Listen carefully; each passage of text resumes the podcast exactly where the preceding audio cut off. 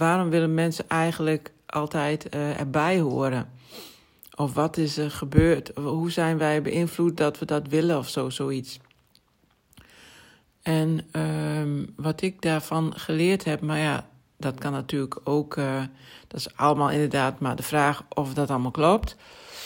Maar um, dat gaat dan over, ja, de, het is gewoon een biologisch, biologisch breinding. Dus um, dat, um, dat het brein, dat is vooral het uh, reptiele brein of het zoogdierenbrein, dus zeg maar de oudere ik dacht vooral, ik weet nou even niet meer, maar in ieder geval het voelende brein, dus het oudste brein, niet het volwassen brein, um, wil er, graag bij horen, zeg maar, puur als overleving. Dus uh, dat helemaal het reptiele brein is alleen maar gericht op overleving. Nogmaals, dat zeggen de onderzoekers, hè, ik niet. Uh, maar ja, dat heb ik daar dan van, van opgepikt. Uh, dat is gericht op overleving. En als je kijkt naar een, een kudde, zeg maar een kudde dieren, um, dan is het belangrijk dat je bij die kudde blijft. Want als je daar buiten valt, dan betekent dat eigenlijk dat je heel kwetsbaar bent, bijvoorbeeld voor jaag, jachtdieren. Hè, of dat je, en dus eigenlijk betekent dat als je niet bij de kudde hoort, dan ga je dood. Um, en dat deel zit ook in ons brein. Dus het is ook een, een, een instinctmatig iets van, oh je moet wel bij horen, dus, uh, want anders uh, roept dat dus een angst op en een onveiligheid. En als jij kan zeggen van um, dat, dat je dat niet hebt, dat geeft eigenlijk aan dat je een, een, uh, al een interne veiligheid hebt opgebouwd en vertrouwen. Maar volgens mij is een, is een, een, een mensenbrein, dus het, het, nieuw, het, het, het buitenste deel, pas rond je dertigste of zo helemaal ontwikkeld. Dus daarvoor uh, kunnen die andere breinen nog heel veel bepalen van je, van je gevoel ook. Dus zeg maar, het mensenbrein kan relativeren. Die kan denken, oh ja, maar dit, dit is nu niet aan de hand. Er is nu geen gevaar. Ik, of ik loop nu geen levensgevaar. Weet je wel?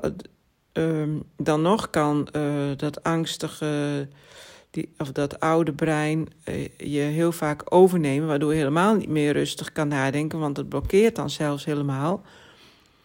Um, maar goed, tot aan je dertigste zie je dus ook meer en dat mensen ergens bij willen horen. Dat vind ik altijd zo grappig. Of het nou precies je dertigste is, weet ik niet, maar eventjes zeg maar een soort indicatie.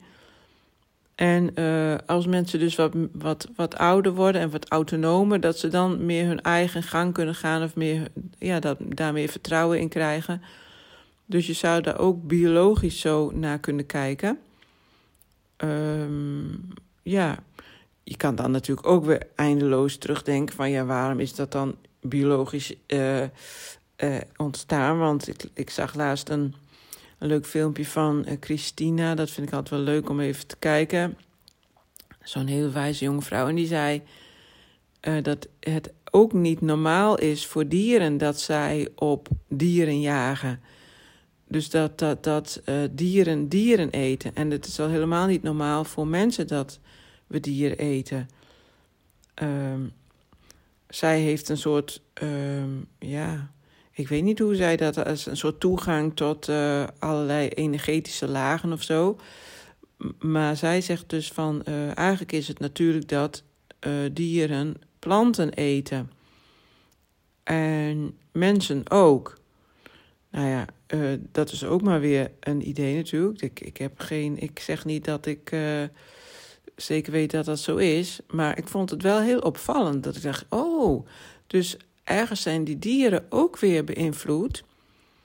Dus is die angst om dood te gaan als je niet bij de kudde hoort, uh, is ook ergens ontstaan. Dus ja, nou ja, zie, zo gaat het dus in mij. Dan kan je dus eindeloos doorgaan waar komt het eigenlijk allemaal vandaan en uh, hoe is die aarde überhaupt hier gekomen en uh, wie heeft het allemaal bedacht. Nou ja, er komt geen eind aan. Maar af en toe vind ik dat gewoon leuk om eens even zo die kant op te gaan. Maar echte antwoorden krijg ik natuurlijk niet. Dus dat was hem.